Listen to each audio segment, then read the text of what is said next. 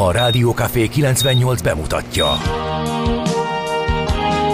A Fekete Erdőn is túl, a város szélén, a hatos számú korteremben, egy olyan városban, ahol a vészhelyzetek mindennaposak, és bármi megtörténhet. És meg is történik.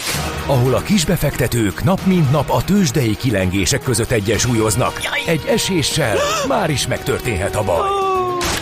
Segítség! Csak négy doktoron múlik a biztos felépülés. Doktor urakat várják a négyes műtőben. Egy fáradt, de mindenre elszánt és profi csapat vigyáz az egészségre minden reggel. És kik ezek a kitartó szamaritánusok? Négy orvos, egy módszer és egy bögre kávé. Ács Gábor, Gede Balázs, Kantor Endre és Mihálovics András. A főorvosi szobából pedig Profit professzor adja a helyes diagnózist. Humor, emberi sorsok, közönséges balesetek és profi megoldások. Néha sürgősségi, néha félig zárt osztály. A Gazdasági Muppet Show minden hétköznap reggel. Te is figyelj! Neked is írjuk a receptet! De miért? Ha nincs pénzed azért, ha megvan, akkor pedig azért. Millás reggeli. Egy kis kanállal minden reggel, és minden rendben lesz. A Millás reggeli főtámogatója a Schiller Flotta Kft. Schiller Flotta is rendtakár. A mobilitási megoldások szakértője a Schiller Autó tagja. Autók szeretettel. A Millás reggeli főtámogatója a Magyar Nemzeti Bank. Szép reggelt kívánunk, kedves hallgatók, elindítjuk a mai. Kicsit fémesen recsegsz. Ugye? Igen, jó reggelt kívánunk mindenkinek. Le vannak tapadva még az üzletek. Jó reggelt mindenkinek. Ajjajjaj, valami, Még gerjedünk is? valami nem kóser. Ó, mi történik? Na, ö, akkor is jó reggelt kívánunk, elindítjuk a villás reggelit itt a Rádió Café 98.0-án, december 7-én csütörtökön reggel 6 óra 34 perckor, igen, igen, egy kis csúszással, de itt van Márkonyi Gábor. És Gede Balázs nagy csúszással. Mármint idefelé jövet. Hát te, tudod, mi bosszantott fel?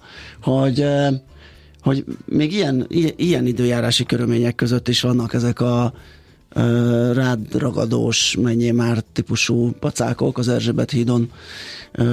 Találkoztam egy ilyennel, eléggé bosszantó volt, és bíztam benne, hogy nem fog rám csúszni majd egy lassítás vagy egy fékezés esetén. Csak óvatosan. A féktáv rendkívüli módon megnövekedett, Igen, és ha szeretne valaki néha enyhe szöggel közlekedni, természetesen ezt nem propagáljuk, Abszolút. de azért megtörténhet ilyenkor, Nem. akkor ez az időjárás, ez tökéletesen alkalmas erre.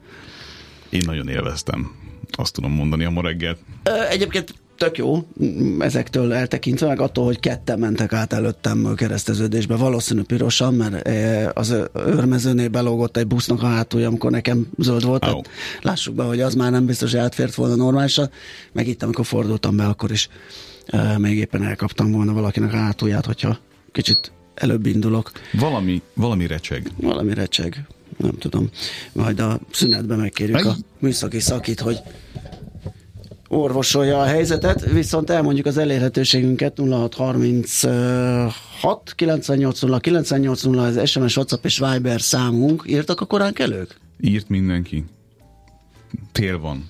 Köszi. Nagyjából össze lehetne foglalni ennyivel, illetve valaki annak a pszichológiáját elma- elmesélhetné nekem, elmagyarázhatná, megoszthatná velünk, hogy miért jó ilyenkor kitenni azt, amit mindenki lát.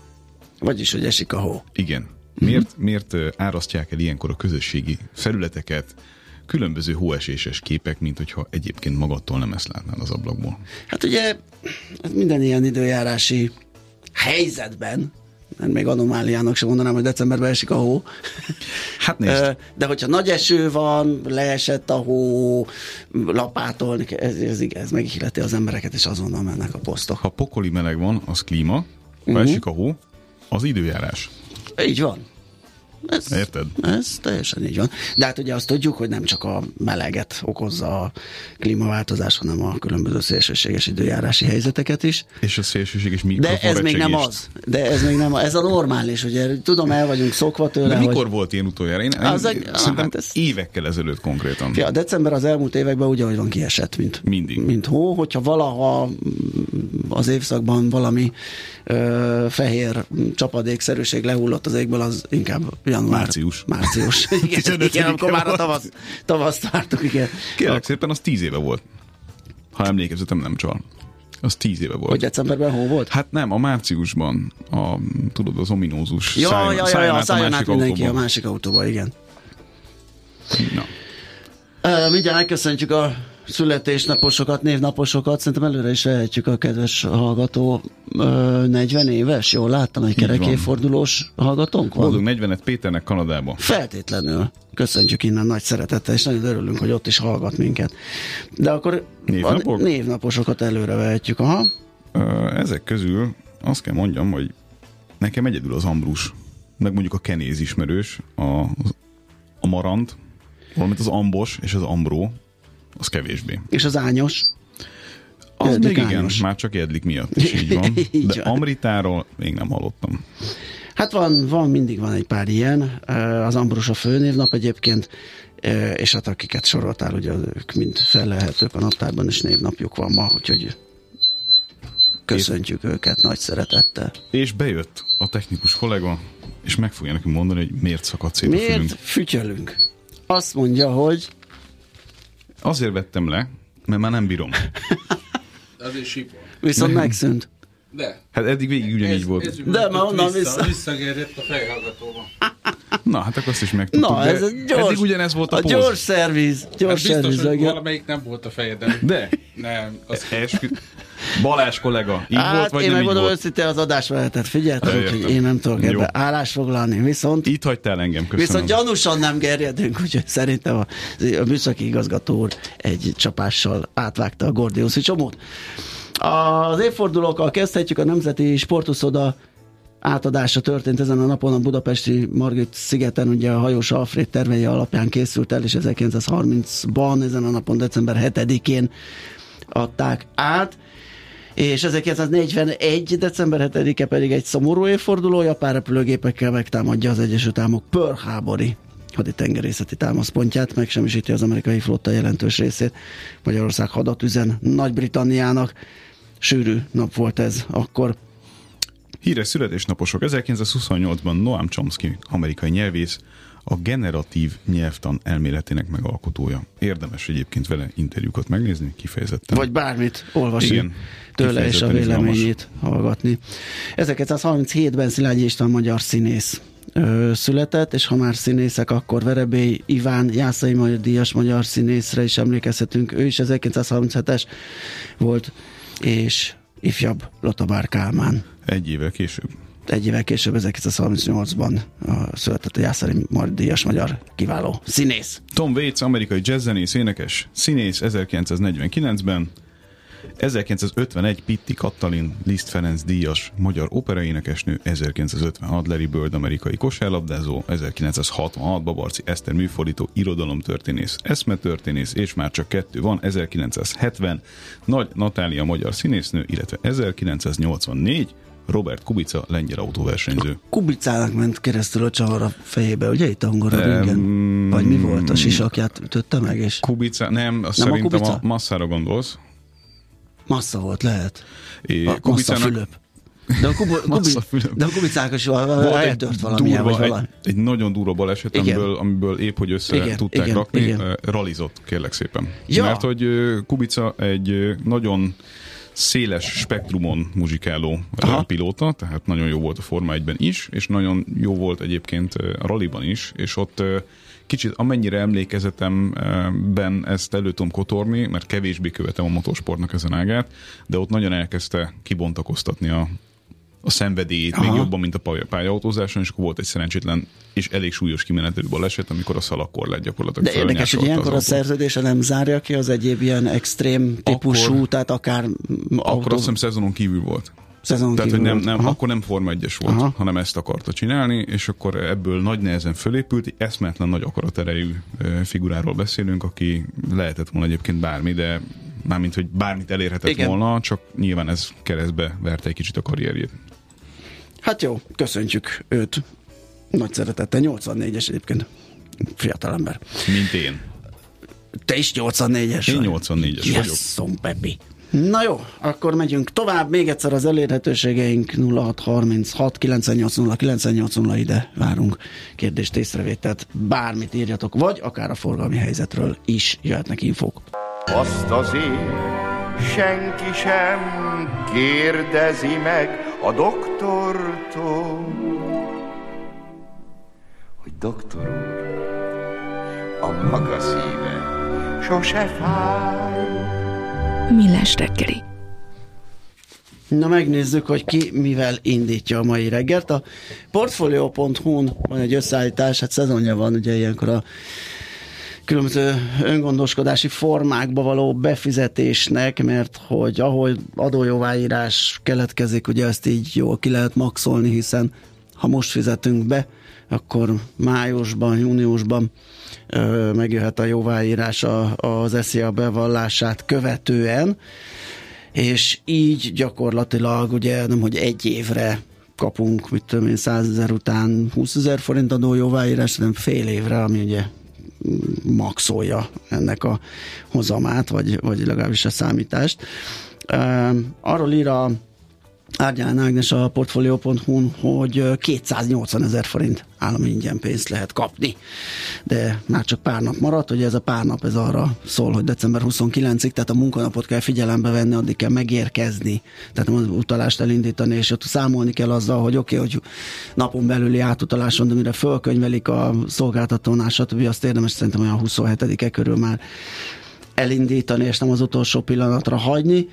Ugye az önkéntes nyugdíjpénztárak esetében évente maximum 150 ezer forintnyi adó jóváírást igényelhetünk, a nyugdíjbiztosítások után évente maximum évi 130 ezer forintnyi, nyugdíj előtakarékossági számlánál nyeszné pedig 100 ezer forint az éves adó jóváírási limit. Ugye minden három esetben az éves befizetésünkhöz viszonyítják az adó jóváírás mértékét, tehát ezt egyébként akár be lehet állítani ilyen rendszeres utalási formában is, hogyha valakinek az kényelmesebb nem egy nagy összeget befizetni az év végén, hanem beállítod a számládon, hogy mit tudom én, menjen a nyeszre havonta azt mondja, hogy mondjuk 40 ezer forint, akkor 480 lesz a vége, azt esetleg egy 20-assal kikerekíti az ember, ott van az 500 ezer, és akkor jön rá a 100 ezer forint adójóváírás, de persze azt is lehet, hogyha ilyenkor jön egy nagyobb pénz, esetleg bónusz valami formájában, akkor ilyenkor tolja be az ember.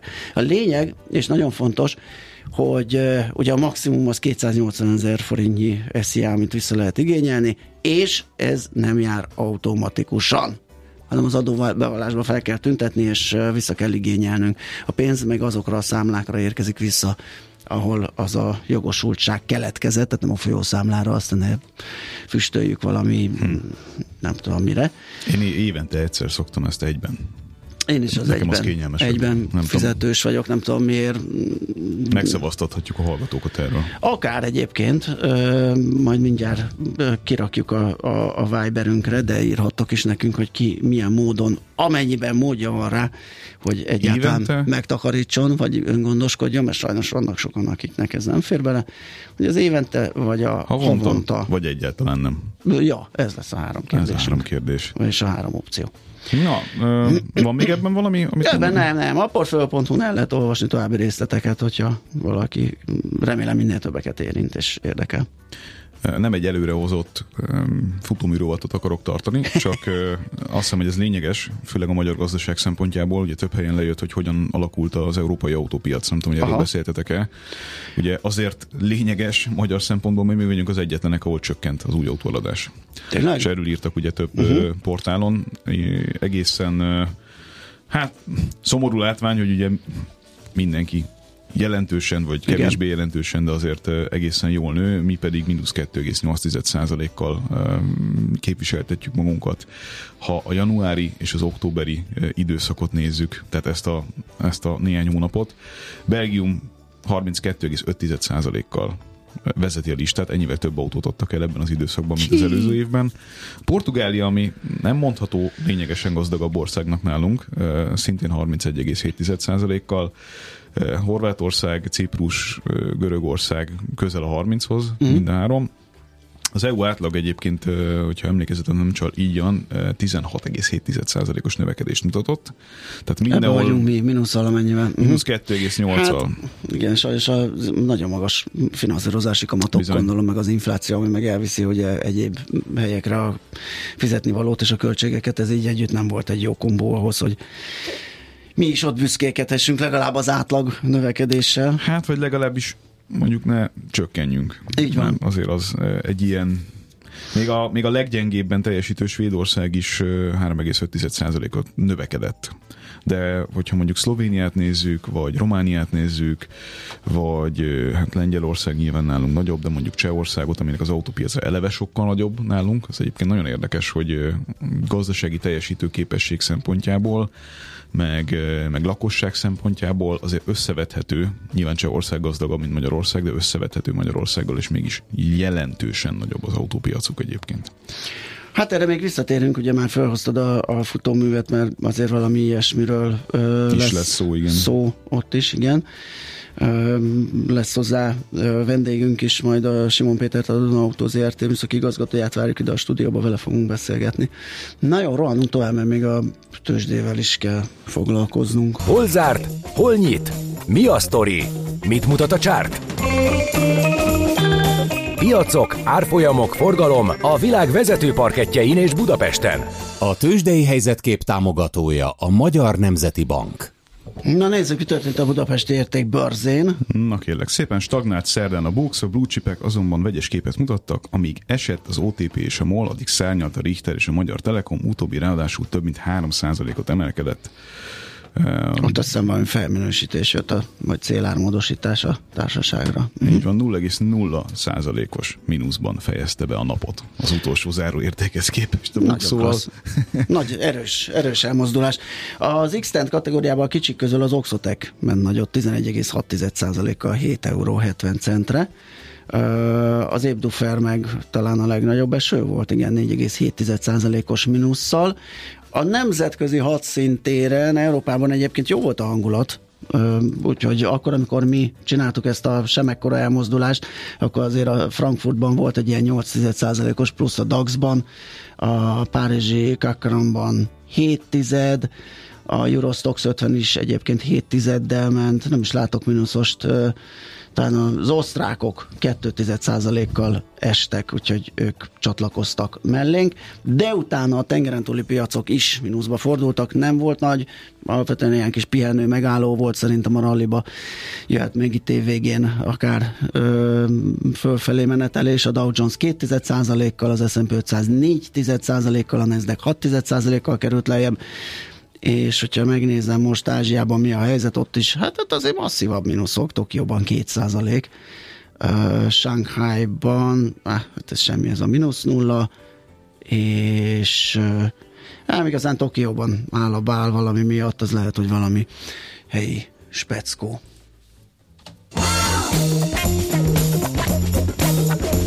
Tőzsdei helyzetkép hangzott el a Millás reggeliben.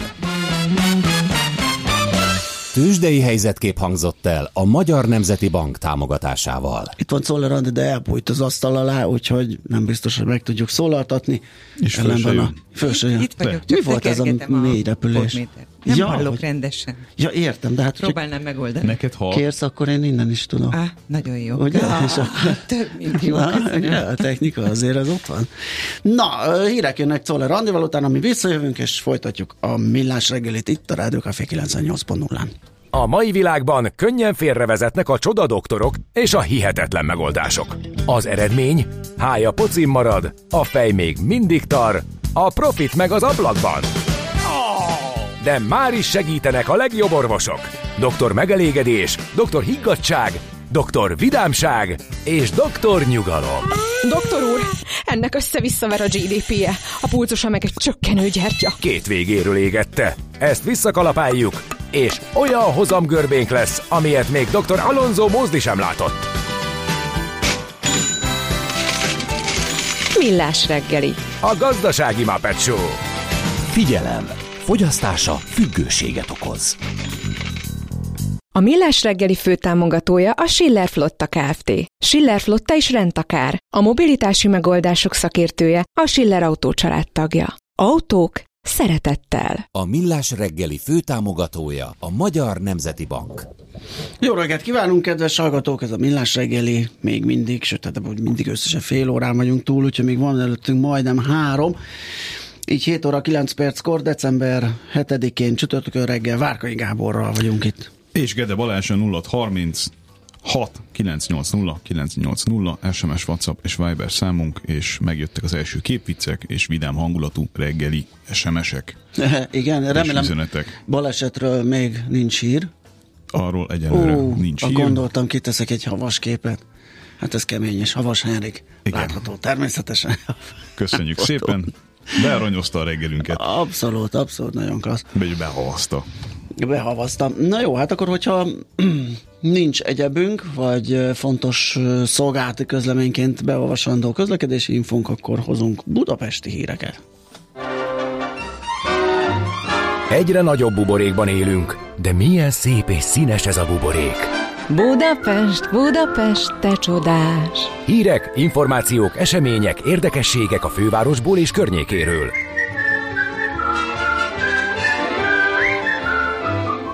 Ez a kilencedik alkalom, hogy ünnepi díszbe ö, öltözik a Mikulás trolli, kérlek szépen, és a Városháza Parkból indul a fővárosi ajándékgyűjtő útjára, és ez december 5-től december 18-áig lesz így. A Mikulás és segítője várja az utasokat, valamint a cipős dobozba csomagolt ajándékokat, ezeket a BKK és a BKV jutatja el a baptista szeretett szolgálatnak, akik pedig aztán tovább a rászorulóknak.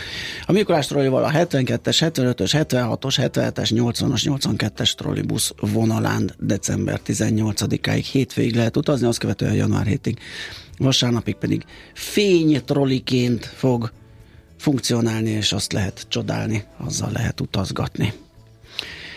Aztán második kerület, az önkormányzatra hagyta a lakóházát valaki. Őrsi Gergely második kerületi polgármester Facebook oldalán tartott két bölcsöde fejlesztésről, vagy adott hírt két bölcsöde fejlesztésről, melyek egyike különösen kedves történet. A Völgyi utcai bölcsöde létrejött, ugyanis egy önzetlen helyi lakosnak, Juhász Sándor Jánosnak köszönhető végrendeletében a kerületre hagyta a lakóházát, és ősfás kertjét, azzal a kikötéssel, hogy töltsék meg gyerekzsivajjal Nagyon jó. az épületet. Nagyon szép, igen. Egyszerűen csodálatos, de tényleg ezek olyan jó történetek. Ah, Nagyon klassz. Jelenleg bontási átalakítási munkálatok zajlanak az ingatlanban, ami a jövő tavasztól tölteti be funkcióját Örökvölgy bölcsöde néven. Csodálatos. Na, és közben akkor még van egy hír a 8. kerületből, ugyanis a 8. kerületi önkormányzat helyi védelem alá vette a Pázmány Péter Katolikus Egyetem tervezett új kampuszának helyén álló, korábban bontásra ítélt épületet, ami nem más, mint a rádiónak a korábbi épülete. Vagy épületcsoport, azt Vagy hiszem van ott vagy épületcsoport, igen. nyolc, amiről szó van ilyenkor. Hát, hogyha minden igaz, van itt egy leírás. A bontásra nemrég kiírt közbeszerzés szerint a Pázmány kampusz leendő területén a Bródi Sándor utca, Pollák Mihály tér, Múzeum utca, Szentkirály utca hat, uh, igen, által határolt területen bontanának majd el uh, egy több mint 32 ezer négyzetméternyi területet, igen, ami 37.500 köbméter bontott anyagot Na, az a eredményez nagyon majd. durva, azt valaki kiszámolta, sajnos nem találom azt a cikket azóta se, hogy nem tudom, ilyen Hány teherautó? 8 percenként forduló teherautókkal fél évig kéne hordani, és, És ez milyen por? porol, porhang, ó, hát ez, ez, egy, ez egy, nem tudom, hogy ez valaha uh, kivitelezhető de akkor ezek szerint azt gondolom, hogy ebben most csak egy szünet van, Hát, mert nem hiszem, hogy Nem tudom, nem világos ez itt nekem egyébként, és szerintem a résztvevőknek sem, hogy hogy fog ez...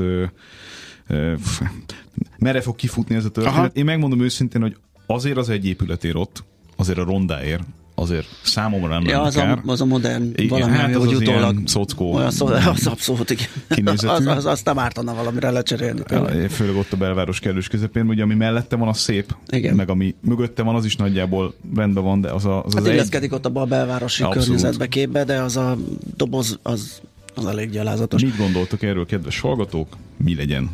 Na, megkaptunk még egy havasképet. Ez, Hát ez ezt nagyon jó. jönni. Köszönjük, lassan elég lesz. Gyanútlanul rámész az SMS-ekre. és megint Havas Erik figyel a monitorról. Most már nagyon rajtunk tartja a szemét, úgyhogy szerintem ennyi elég is. Nekünk a Gellért hegy a Himalája. A Millás reggeli fővárosi és agglomerációs infóbuborékja hangzott el.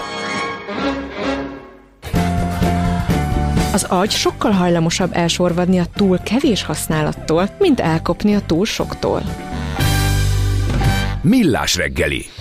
Na hát e, arról kaptunk hírt, ugye, hogy a miniszterelnök átalakította a kormány tagjainak feladat és hatásköreit a gazdasági kabinetet a jövőben nem Varga Mihály pénzügyminiszter, hanem Nagy Márton gazdaságfejlesztési miniszter fogja vezetni. Hát nagyot megy Nagy Márton, mindjárt megnézzük itt a súlyokat, hogy most Varga Mihálynak egy lefele út, Nagy Mártonnak egy fölfelé, vagy, vagy, egy oldalazó vagy egy oldalazó, új egyensúlyt kereső. Igen. Brückner Gergely lesz a segítségünkre, aki erről írt a Telexen, ő a Telex újságírója ugyanis. Szia, jó reggelt! Jó reggelt! Jó reggelt, sziasztok! Na, hát nagyot megy Nagy Márton, láthatóan a miniszterelnök kedvence, ez a, az új pozíció is, a, e, e, ez, ez sugalja? Igen, azt hiszem, hogy mindenképpen egy ilyen megerősítés. Ez valóban az utóbbi időben a gazdaságpolitikai ötletelések elsősorban az ülminisztériumból származtak, és ezt mindenképp egy ilyen megerősítésnek lehet mondani, hogy hát van egy ilyen deklarált helyzet, hogy korábban ugye Varga Mihály vezette ezt a gazdasági kabinettet, most Nagy Márton, és a Varga Mihály megtartott ugyan egyfajta ilyen költségvetési őr szerepet egy másik munkacsoport élén, ami fajsúlyos, mert vétóra is lehetőséget ad, de azért látszik, hogy nem tőle várják a, a fő irányvonalat, már amennyire ugye jelképezik ezek a posztok ezt a nagy kihívást, hogy hát kihatározza meg a legfontosabb gazdaságpolitikai irányokat. Akkor, hogyha jól értelmezzük a dolgot, vagy hogy mondjam, jó indulatúan próbáljuk értelmezni a dolgot, akkor van egy kreatív és van egy kivitelező? Illetve van egy nagyon, nagyon haladó, nagyon radikális, és van egy ilyen pórászt tartó pozíció? Az biztos, hogy a kreatív, az ötletelő az nagyon jól leírja Nagy Márton szerepét és személyiségét, tehát nagyon sokszor a kivitelező is ő, tehát Varga Mihály inkább egyfajta ilyen kincstárnok, tehát aki azért védi a büdzsé stabilitását, de azok a nagyon klasszikus területek, mint például az adópolitika, mintha már azok se feltétlenül hát tőle indulnának.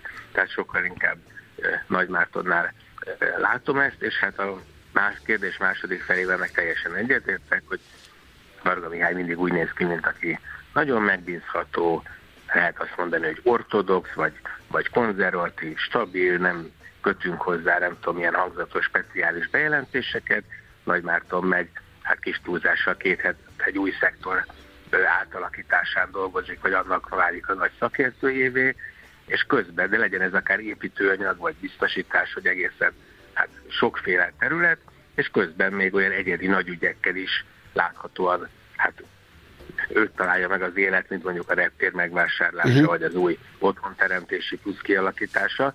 Tehát ezek az ilyen dinamikus, ötletelő elemek, ezek, ezek mintha nála lennének. Tudom, hogy nem erről szólt az eredeti hír, de valahogy így belekúszik a, a kérdés a fejembe, és talán sok hallgatónak is, hogy mindehez képest a Matolcsi Györgyel való szembeállása mondjuk Varga Mihálynak, az vagy legalábbis az, amit erről gondolunk, az, az most megerősödik, vagy ez elült, vagy Nagy Mártonnal tandemben ezt könnyebb lesz végigvinni, amit, amit elképzelnek. Vagy már nincs különösebb jelentősége, mert úgyis vége a mandátumának a Matolcsinak jövőre, uh, 25-be. Igen. Én azt gondolom, hogy soha nem volt ennyire közel egymáshoz Matolcsi György és Varga Mihály, tehát az élet vagy Nagy Márton egymás mellé sodorta az ő elképzeléseiket, és itt inkább Varga Mihály volt a stabilitás, ő kevésbé változott. Matolcsi György, aki korábban ugye nagyon nagy ilyen, hát nagy nyomású gazdaság hívó, hívő uh-huh. volt, tolta ki a likviditási programokat, most a jegybank elnöki szerephez hát jobban passzoló helyzetben van, infláció ellen szeretne küzdeni, és ő is a konzervatívabb szemléletű gazdaságpolitikusok közé hát sodródott, ha lehet így fogalmazni. Úgyhogy én azt gondolom, hogy most a a személyes viszonyukat nem ismerem, de a szakmai gondolataik most nagyon összeértek. Ja, nyilván csak erről van szó alapvetően, hogy itt szakmailag hogyan megy a dolog. Mi, a, mi a kifutása ennek? Mire számítunk a következő egy-két évben? Én azt gondolom, hogy nagyon sok múlik azon, hogy azok, amik most jönnek a gazdaságpolitikában, intézkedések mennyire lesznek sikeresek, sikeresek és vagy népszerűek, tehát hogyha Fidesz népszerűsége töretlen, az már önmagában egy, egy, egy siker szerintem a kormány gondolkodása szempontjából, de nyilván állampolgárokként az talán jobb lenne, hogyha valóban működő dolgok történnének. Hát, hogyha sikeresek, akkor kitarthat ez a rendkívüli felívelő szerepe Nagymártonnak, de azt egyáltalán nem gondolom, hogy most lenyomta volna, vagy eltörölte volna Varga Mihály fontosságát. Ez mindig is egy, egy másfajta, egy sokkal visszahúzódóbb és sokkal hosszabb távú kapcsolat volt. Hát ha belegondolunk, Orbán Viktor miniszterelnöknek talán Pintér Sándor mellett mindenképpen a legrégebbi stabil munkatársa Varga Mihály. Rogán Antalt is ide sorolhatjuk, de azért az ő szerepe az, az, az, az annyiban változó, hogy nem mindig ugyanazzal foglalkozott, tehát az, hogy ki a pénzügyminiszter, vagy az, hogy ki a belügyminiszter, az egy ilyen szinte kikezdhetetlen kérdésnek tűnik a Orbán Viktor környezetében, kormányában. Gondolom, nem is veszélytelen ez a pozíció, gyanítom azért is került a szerepcserére sor, hogy mert Nagy Márton az egy inkább egy növekedéspárti, és ő már most kezdené hát így mm, hajtani, pörgetni a, a gazdaságot. Hogyha ez nem jól sül el, akkor gyaníthatóan ez is egy ilyen rövidebb mm, szerep lesz, és, és akkor megint Varga Mihály kerül pozícióba. I, hát igen, de azért de ez egy kabinet poszt, hát azért nem fogalmaznék úgy, hogy kerül pozícióba, hiszen azért Jó, végül is csak ő maradt a pénzügyi. Persze, persze, persze. De teljesen egyetértek a kérdésnek azon részével, hogy ugye ez a fő szakmai különbség, Igen. hogy Nagy Márton azt gondolja, hogy eljött az a pillanat, amikor már lehet a gazdaság jó mutatói mellett a, a felpörgetéssel, az élénkítéssel is foglalkozni. Eddig is nála voltak az ilyen típusú hitel- és tőkeprogramok, és azt gondolja, hogy hát mi az költségvetésnek is jó tenne, hogy lenne több forgalmi adóbevétel, hogyha a magyarok többet fogyasztanának, és azt a bizonyos beígért 4%-os GDP növekedést, azt elsősorban belföldről reális most hát megszerezni, mert hát Európa gazdasága 2024-ben épp hogy növekedni fog, de tényleg szinte inkább a stagnálás szót. Benne legnagyobb partnerünkkel a németekkel, ugye, akik szintén eléggé bajban Igen. vannak. Uh-huh. Igen, most voltam egy nemzetközi eseményen, és ott az európai nagyországok között is a spanyolokkal kapcsolatban voltak a legoptimistábbak az elemzők, de a németekkel, meg a legpesszimistábbak, tehát nekünk ez, ez semmiképpen sem ö, jó jel, és akkor ugye vele szemben vannak azok a hangok, legyen ez Varga Mihály, aki elsősorban a büdzsé egyensúlya felől közelít, vagy Matolcsi György, aki az infláció további letörésre felől közelít, akik azt mondják, hogy hát nem nem jött még azért a, a, a nagy érénkét is nekem az ideje, legyünk sokkal óvatosabbak, fontolva haladók, és hát valóban azért a piaci elemzők sem nagyon úgy szoktak beszélni, hogy az, amit elénk rakott a kormány mondjuk hivatalos tervként, hogy 4%-os növekedés, aminek ismétlen nagyon belföldi lenne a, a, a mozgatórugója, és akkor emellé egy mondjuk 5%-ig leszorított infláció, ez, ez párban nem tűnik reálisnak, esetleg az egyiknek a másik rovására összejöhet az adott mutató, de a kettő együtt ez hát azért eléggé irreálisnak tűnik. Jó, hát meglátjuk akkor, hogy hogyan működnek együtt, ki fog ez derülni, illetve hát eddig is együtt dolgoztak, de hát ugye azért itt most van egy kis hangsúlyeltolódás. Köszi szépen, hogy Köszönjük beszélgettünk szépen. erről, aki még esetleg további részleteket, amiket nem beszéltünk át, azt az, a cikkedből a telex.hu-n megtalálja. Gergő, szép napot neked! Nektek is köszönöm Szia, szépen. szia. Szia. Brückner Gergelyel, a Telex újságírójával beszélgettünk arról, hogy Nagy Márton gazdaságfejlesztési miniszter vezeti a jövőben a gazdasági kabinetet. A csalás nem vészel, csak átalakul.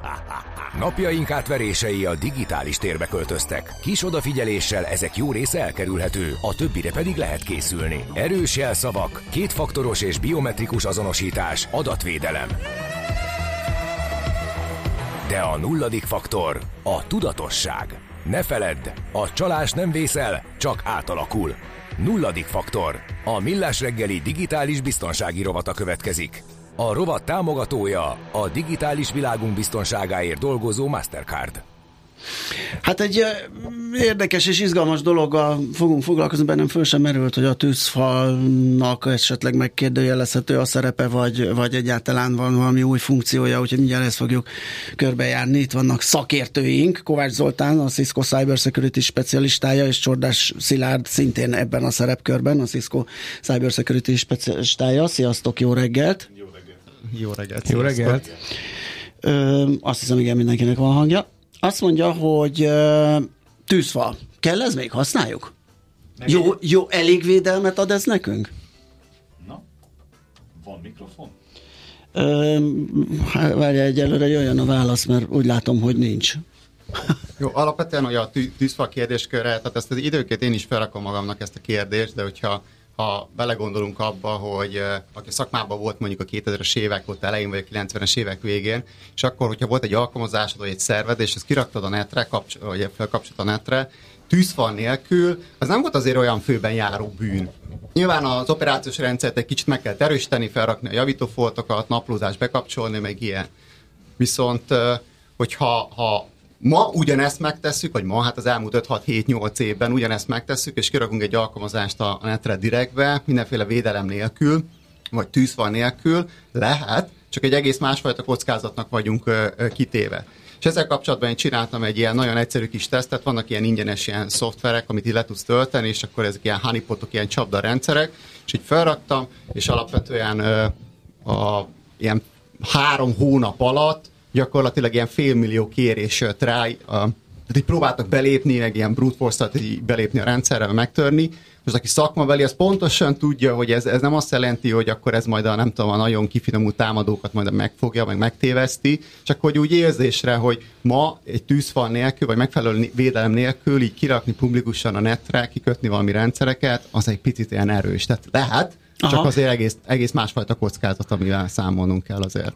Picit olyan, mint az érettség. Ugye a 60-as években azért az valami volt, ma Igen. meg már igazából, tudod, nélküle nem lehet, Ja, ja, de, ja, de világos, olyan keveset igen. még nem, tehát nem feltétlenül ez, ez lesz a... De, de azért ebbe, ebbe is vannak gondolom fejlesztési irányok, tehát azért az nem, nem egy ilyen lassú, csendes Abszolút, tehát már nem ott tart egy tűzfal funkcionalitásban, ami funkcio- funkcionalitásban, mint ahol, ahol mondjuk 20 éve tartott, és nem egyértelmű, hogy, hogy hát nyilván egy picit mindig a védekező oldala a támadók mögött van, ezt ugye folyamatosan szoktuk Igen. emlegetni, a, de, a, de a fejlesztés nem állhat meg, és ö, mindenféle ö, legújabb technológiák megjelentek a, a tűzfalak ö, oldalán is, mind szolgáltatás, mind ö, egyéb szempontból.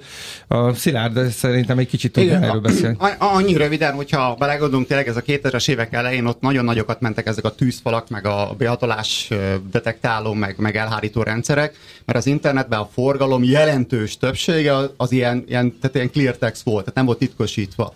Ma, meg az elmúlt években pont fordítottja van, hogy ez a internet is going dark, tehát hogy gyakorlatilag minden titkosított, ami nem baj, meg alapvetően jó, csak ezeknek a hálózat alapú biztonsági rendszereknek tűzfal included, vagy őt is beleértve, egyszerűen a hatásfoka az ilyen radikálisan csökken. Ezért a gyártóknak, meg a piacnak, az iparnak azért valamit innoválnia kell, mind hardware, mind szoftver szinten, hogy valahogy ezt kompenzáljuk, ezt a fajta uh, helyzetet. És nyilván itt, itt ez, ez a fajta a, innováció az a hardware szinten abban jelenik meg, hogy ezek a hardware eszközök, ugye ott adatközpontot nézem, akkor ott az ilyen sok 10 giga, meg 100 gigák mászkálnak, a hardware szinten is a tűzfalnak valahogy fel kell nőni ez a feladathoz. A szoftver oldalról ott meg nyilván az fogja adni azt a fajta hatásfokot, hogy hogy el tudjuk kapni ezeket a malvereket, vagy a támadásokat, vagy legalább riasszon, vagy legalább valamit szóljon, hogyha Mhm. nem is prompt preventív módon, de hogyha már megtörtént Igen. a baj, akkor legalább utólag Akkor szóljon. Ez, ez olyan egy kicsit, mint amikor az antibiotikumot túlzottan elkezdjük használni, és hozzászoknak? Tehát, hogy, hogy kialakul egy ilyen rezisztencia egy bizonyos típusú kérdésre? És akkor, akkor keményebb dolgokat kell alkalmazni ahhoz, hogy ugyanazt a hatást elérjük? Be, persze, hát nyilván a támadók azok, azok mindig, mindig egy lépéssel előbb vannak, tehát hogy, hogyha ha nekik ugye van idejük, van tudásuk, van pénzük, erőforrásuk, tehát ők is ugyanúgy be tudják szerezni ezeket a dolgokat, és ugye addig tudják tekerni azt a vírust, azt a kártékony kódot, vagy a módszerüket, hogy előbb-utóbb átsúszik valami. Tehát nyilván ezért szoktuk azt javasolni, hogy oké, a tűzfal az egy fontos komponense a védelmi rendszeremnek, az architektúrámnak, de azért nem elégséges, tehát kell azért még oda más is. Tehát az, hogy azért jönnek így a hírek, folyamatosan látunk, vagy hallunk ilyen kibertámadásokat, az, az gyakorlatilag ez a rabló pandúr szerepcsere. Tehát nem azért, mert ennyire rossz, gondolom, vagy ennyire gyenge ez a védelmi rendszer, hanem egész egyszerűen mindig előrébb járnak, és az mindig hír, amikor történik valami. Jó, ez, ez jó igen, meglátás? Abszolút, másrészt meg tényleg a, a tűzfalra, mint védelmi vonalra azért úgy kell gondolni, hogy tényleg nagyon sok mindent megfog, nagyon sok uh, automatizált támadás, meg nagyon sok nem automatizált támadást is meg tud fogni, de önmagában azért kevés, és a ökoszisztémában érdemes gondolkodni, tehát nagyon fontos eleme, és ez az antibiotikumos példára, tehát ahogy mondta Szilárd is, a titkosított forgalom ma már, ma már alig van olyan, ami nem az. És ehhez Ö, tehát a titkosított forgalom, a régebben a, a, a forgalom nagy része ugye, ugye csak úgy rohangált, bele lehetett olvasni, könnyebb volt egy tűzfal, vagy bármilyen ilyen határvédelmi eszköznek vizsgálni, hogy mi, mi megy abban a forgalomban, mennyire mennek benne gonosz dolgok, támadó rossz indulatú kódok, és a többi. Ma már elméletileg ahhoz, hogy ezt meg tudjuk tenni, folyamatosan bontani kellene azt a titkosított kapcsolatot, ami azért van, azért titkosított, hogy védelmet adjon, hiszen ezért titkosítjuk, hogy ne lehessen leallgatni. És nem, nem feltétlenül lehet ezt mindig megtenni, tehát nem csak erőforrás kérdés, ez is probléma lehet, hogy óriási ö, teljesítmény, processzor teljesítményt igényelhet az, hogy folyamatosan mindent ö, kibontsunk, detitkosítsunk, hanem más ö, problémák is akadnak, például privacy, például egy munkahelyen e, esetleg használhatják az emberek a, a netbankjukat, viszont azt azért nem szeretnék, hogy mi, mivel minden forgalmat kibontunk, belelátunk az ő ilyen jellegű forgalmaikba is. És akkor itt jön a fejlesztésekre visszatérve visszatérve a, a, a következő pont, hogy például az egy nagyon fontos lépés volt, hogy nem csak a belenéz, forgalomba belenézéssel lehet megállapítani, hogy egy forgalom az, az gyanús-e. Gondoltam... I- igen, igen, a, a tehát olyan, olyan fejlesztések, ugye a hardware tekintetében, hogyha van mondjuk nem tudom, egy 3000-es vagy valamilyen típusú eszközöm, az megcsinálja a hardware részét, de a szoftver részét, ami Zoli is említett, tehát hogy hogy olyan módszerek, nyilván a gépi tanulása, meg az AI-jal megspékelve, meg a háttérrendszer ezt megtámogatja, hogy hogy tudok olyan, a for, az átmenő forgalom olyan lenyomatot képezni, ami elég precízen, elég pontosan meg tudja mondani, hogy hú, az egy Chrome, nem tudom, százas verzió uh-huh. uh, szoftver, amely kommunikál a neten. Vagy az egy pont egy adott típusú malware, vagy egy ilyen kártékony kódnak a, a lenyomata, ami a hálózaton keresztül megy. Ha ez az info megvan, ha ezt a tűzfal nekem tudja adni ezt a szolgáltatást, akkor én, mint biztonsági szakember, vagy felelőse a rendszernek, sokkal jobban tudok reagálni rá. Tehát, hogy meg tudok tenni a megfelelő lépéseket. Mindez... Ha nem preventív módon, akkor legalább tudom, hogy baj van. Ugye detektálom és válaszlépés. És detektálom, válaszlépés. Csak az, hogy mindezt ugye úgy, ahogy az előbb, előbb említettem, hogy nem bontja ki a for. Tehát, hogy a titkosított forgalom aha, továbbra is titkosított aha, marad, marad. Tehát a tűzfal sem tudja, hogy mi zajlik benne. Ez körülbelül olyan, mint hogyha, mint hogyha a, a kamion átmegy a röngen alatt ugye a, a, a határon, uh-huh. és akkor mi ugye nem tudjuk, hogy mi van, maximum jelzi a rendszer, hogy ő szerinte abban valami ott van, van valami, ember, emberek, ember embercsempészet és a többi, de egyébként, hogy amúgy kávét Mi a körítés, mi az, az, mi az áru, és nem az, is kell tudni. Látok egyébként a cégnél ezek a fő fejlesztési irányok, a Cisco-nál? Ebben a tekintetben? Igen, tehát nyilván, ahogy mondtam, hogy alapvetően egy, egy tűzfal az, az egy fontos eleme a, a biztonsági architektúránknak, tehát egy talán kiadhatatlan, de azért AI ide vagy oda, meg akár, hogy megvan ez támogatva a háttérrendszer, szerintem ma az emberi tényezőt, a biztonsági elemzőt, a szakértőket egyszerűen nem lehet kivenni még az Ezért egy, vagyunk mi nulladik faktor. Igen, hát egy, van egy ilyen olvasata, hogy nyilván egyfajta kockázatot, mindenkinek vannak felhasználói, meg dolgozói, meg nem szakik a, a cégben. Ugye lehetne egy ilyen 100%-os biztonságot elérni, hogyha 500 fős a cég, akkor nagyon egyszerű, 500 fő szakít kellene felvenni, és mindenki mellé odaültetni. Persze. Nyilván Igen. ez egy, egy, egy Ez ilyen, azért nem annyira reális. Ez a de, de, de, azért ezek a megoldások elérhetők mindenki számára, tehát hogyha megvan az akarat és a, a szándék, már pedig az jó lenne, ha meg lenne, ugye tisztában léve én abba, hogy azért ezek a támadások, ezek, ezek rendszeresek, és ugye véletlenszerűen kerül sokszor kiválasztásra az áldozat. Ez elérhető, és hogyha a cég úgy dönt, akkor ezek kivitelezhetők és telepíthetők.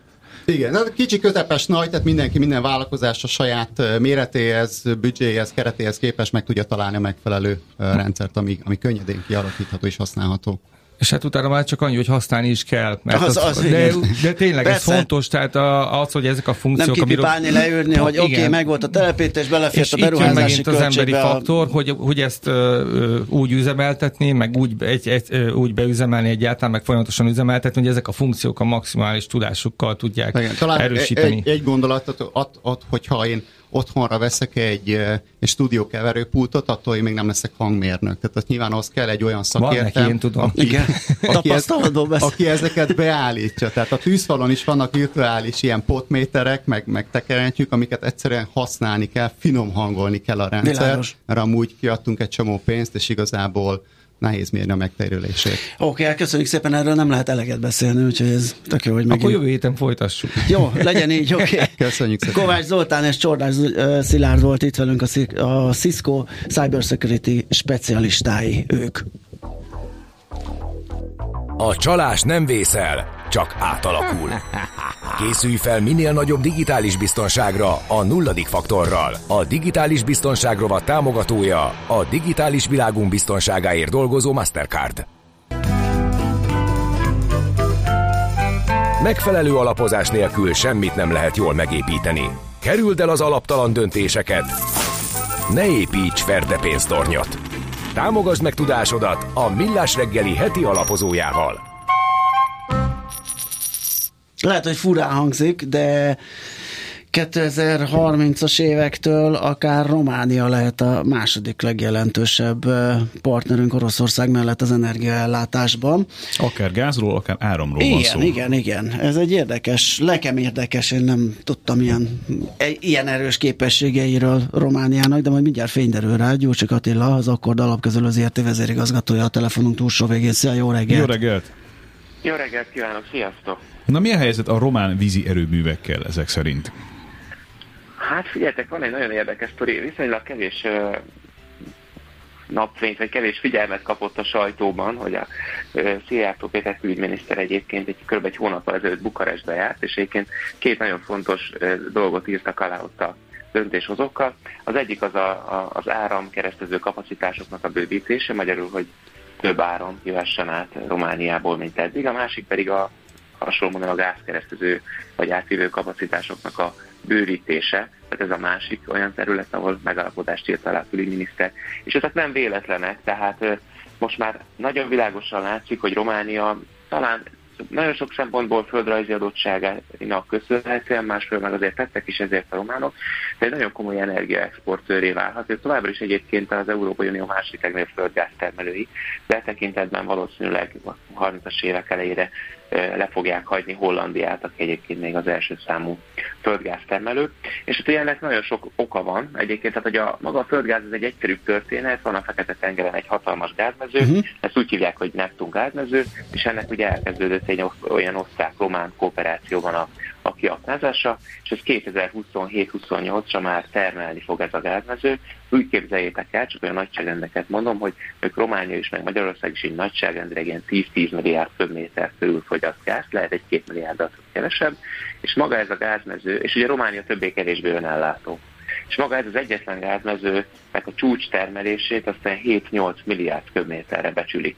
Tehát tudni kell persze, hogy Romániának a, ez a, a, hagy- a hagyományos termelés ez csökkenni fog, tehát ez részben kiváltja az addig bekövetkező csökkenést, de azért bőven-bőven fog jutni Magyarországra is. Mert ugye Magyarországon az az a helyzet, hogy ha nagyon egyszerűen akarunk számolni, ebből a 10 milliárdból kevesebb, mint 2 milliárdot magunk termelünk meg, és a maradék 8 milliárdot pedig hát nagyrészt Oroszországtól eh, szerezzük be. Tehát, hogyha ilyen egyszerű matekkal összerakjuk, akkor azért még, hogyha nagyon-nagyon visszafogottak lesznek a románok is, akkor az egy ilyen 2-3 milliárd köbméter földgáz egyébként átjuthat Magyarországra. A, gá- a gáz az egy kicsit könnyebben... úgy a románok, hogy bocsánat, hogy ezt ö, elégetik föl ilyen gázerőművekben, és akkor áramformájában juttatják el ugyanazt a, az energiát hozzánk, vagy hát egy másik uh-huh. formában az energiát hozzánk. Most hogy néz ki egyébként jelen pillanatban a román oldali energiabehozatal, vagy az onnan származó import? Azonnal, hát nekik most nincs, nincs lehetőségük valójában nettó módon importálni, Ja, mert azért egy pici, egy pici importra valójában egy kis szükségük. Aha. Tehát ez a hol önellátóak, hol kell egy két milliárd köbméter, ez tényleg abszolút a azért a földi gázfogyasztásban az időjárás az egy nagyon komoly tényező. Mhm. Jó, tehát akkor ez tényleg a jövő, és tényleg a Neptun gázmezőnek köszönhető majd ez a így szerep. Aha. Na de a gázt azt, így van, így van. a gázt azt értjük, az egy ilyen viszonylag egyértelmű dolog. Igen, Ott van egy igen, gázmező, közel vannak hozzánk, miért ne lehetne ebben Igen. bizniszelni? Betolod a csőbe. Így van. De az áram az egy picit más történet. És, ö, Na, az áram az egy más történet, valójában csak egy statisztikai tény volt sokáig, ahol meg tudtak nézni egy számos, ha rákeresünk az interneten, hogy, hogy Romániának az áramellátását 25%-ban vízerőművek sokassága biztosítja. Ez így önmagában nem tűnik annyira érdekesnek, vagy ugye ez egy nagyon sok tíz éve, vagy már évszázad, felé, évszázad alatt felépült vízerőmű állomány, tehát ez nem egyik napról a másik nap, hanem az elmúlt 20 évben készült, tehát azért látni kell egy vaskapú, meg ezek a dolgok, azok ez viszonylag azért régebbi projektek. Na de az lényeg a lényeg, hogy- energiatárolás része, az, a- az az igazán izgalmas. Arról mesélj egy picit. Így van, tehát hogy most jött ez a megújuló energia forradalom, és kiderült, hogy akinek vízerőműve van, annak van lehetősége arra, amire sokan másoknak nincs, hogy képesek kiszabályozni a megújuló energiának ezt a volatilitását, hogy ugye vagy süt a nap, vagy fúj a szél, de hogyha nem, akkor is kell csinálni valamit, vagy van úgy, hogy nagyon süt a nap, és akkor nem tudjuk hova tenni az energiát. És az a lényeg, hogy ennek a 25% áramtermelési kapacitásnak, ami vízenergiával állítódik elő ugye Romániában, több mint a fele az ilyen tározós vízerőmű, tehát hogyha többletenergiát termelnek a megújuló eh, erőforrások, akkor egyébként vissza lehet pumpálni a hegyekbe a, a vizet, aztán amikor már nem süt a nap, vagy épp szélcsend van, akkor pedig ezt le lehet ereszteni, és így is áramot generálni. És az a lényeg, hogy ez mivel, hogy ahogy mondtam, 25% az áramtermelő kapacitásnak, ez azt jelenti, hogy nekik nagyon komoly kiszabályozási képességük van. Tehát ö, magyarul végtelen mennyiségű megújuló energiát termelhetnek vagy, vagy, vagy állíthatnak elő, vagy telepíthetnek az országba, legyen az ugye a, akár a Fekete-tengeren szélfalmok, vagy legyenek azok naperőművek a szárazföldön. Lényeg a lényeg, hogy ebből nagyon sokat tudnak tenni, tehát nincs az a kockázat, mint Magyarországon, hogy le kell állítani a telepítést, mert már nem tudjuk kiszabályozni. De Magyarország is készül azzal, hogy majd lesz nekünk is egy ilyen egy darab ilyen tározós vízerőműünk, tehát ez egy évtizedes projekt, vagy Hát meg a- több évtizedes projekt. Még a domborzatunk- egyetlen egy darab megvalósul ebből. A domborzatunk az kicsit kevésbé alkalmas erre. E, Mi helyzet Hát az atomerőművekkel? Mert hogy mintha arra is lenne projektjük. Igen, igen. De még egy pici vízenergia befejezetet, hogy szerintem az nagyon fontos, hogy, hogy ennek köszönhetően nagyon sok megújuló energia lesz, és ez szerintem ennek egy nagyon nagy része át fog tudni jönni Magyarországra, és ők lesznek azok, képesek lesznek ezt kiszabályozni, tehát csak így lezárva ezt a Mhm. gondolatot. Na és az atomerőmű. Az atomerőművel az érdekes történet van, két dolgot érdemes kiemelni. Az, egyrészt az egyik az, hogy ők egy kanadai technológiával működtetett, két blokkjuk van egyébként, atomerőművet üzemeltetnek. Magát az üzemanyag cellákat azt Romániában állítják elő, nekik nincs saját urántermelésük, de de tehát azt megveszik nemzetközi piacról az uránt, de magát a kazettát azt, azt sajátuk állítják elő, mert ők úgy voltak vele, hogy ők a kanadiaktól se szeretnének függeni. Tehát, hogy eléggé ilyen, ebben egyébként meglepően tudatosak. Na lényeg a lényeg, hogy ezt az atomerőmű ezet egyrészt fel kell újítani, másrészt pedig tovább kell bővíteni, erre amerikai partnerek már vannak, úgyhogy ez valószínűleg meg fog valósulni, tehát ott is lesz egy jelentős bővítés, és amiben még mondjuk viszonylag előjárnak, hogy hogy elsőként írtak alá amerikai cégekkel moduláris atomreaktorok telepítésére. Ezek ilyen kisebb, de, de rugalmasabb és hát elven olcsóbb, ezt nem tudjuk, atomerőművek lesznek, amelyek, amelyek szintén azzal a tulajdonsággal rendelkeznek, hogy könnyen tudod a teljesítményt szabályozni, kibekapcsolgatni, tehát a megújuló mellé egy picit jobban illik, mint egy ilyen nagy kapacitású atomerőmű, ami folyamatosan rengeteg energiát termel, és nem nagyon lehet állítgatni azt a, azt a mennyiséget, amit ugye előállít. Tehát így néznek ki nagyjából, tehát ez Mhm. a kerek sztori. Nyilván közben nekik a sze- szenes termelésüket ugye meg kell szüntetni, szénbányákat be kell zárni, tehát azért ennek egy része pótló Helyben. beruházás lesz Igen. értelemszerűen. De azért, ha ezt így összerakjuk ezt a matekot, meg azt, hogy a megújulóban mekkora potenciáljuk van, akkor abból az fog kijönni, hogy értelemszerűen áramból is rengeteget Világos. fognak tudni eh, Magyarországra hozni, de egy picit, hogyha ilyen bulvárosan akarunk fogalmazni, akkor ko- van rá komoly esély, hogy 2030-tól ezek a magyar akkumulátorgyárak, ezek román energiával fognak futni egy jó darabig. Klassz. Köszi szépen Attila, szép napot neked. Minden jó. Köszönöm szépen. Szia! Sziasztok! Gyurcsák Attilával az Akkord alapkezelő ZRT vezérigazgatójával beszélgettünk. Heti kitekintő rovatunk hangzott el. Minden héten azzal kezdjük, hogy elmondjuk, mire érdemes odafigyelni.